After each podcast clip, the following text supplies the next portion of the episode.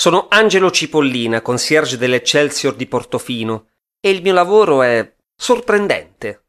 Una decina di anni fa, una sera calda d'inizio agosto, verso le dieci di sera sentimmo un rumore di moto sul piazzale.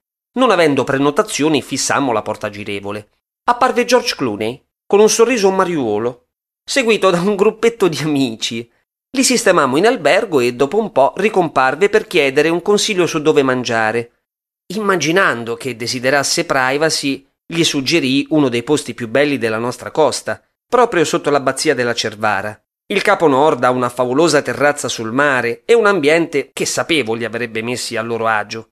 Era tardi e chiamai subito il ristorante. La signorina, come da copione, rispose: È un po' tardi, lo chef è andato via, il ristorante è chiuso.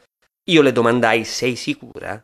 E sussurrai il nome dell'ospite pregandola di tenere la cosa riservata.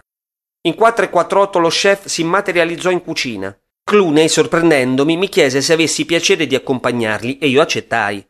Ho conosciuto una persona squisita. Mi raccontò che ogni anno si concedeva una zingarata in motocicletta con un gruppo di persone. Erano registi, attori, ma soprattutto amici in gita. Fu una serata splendida.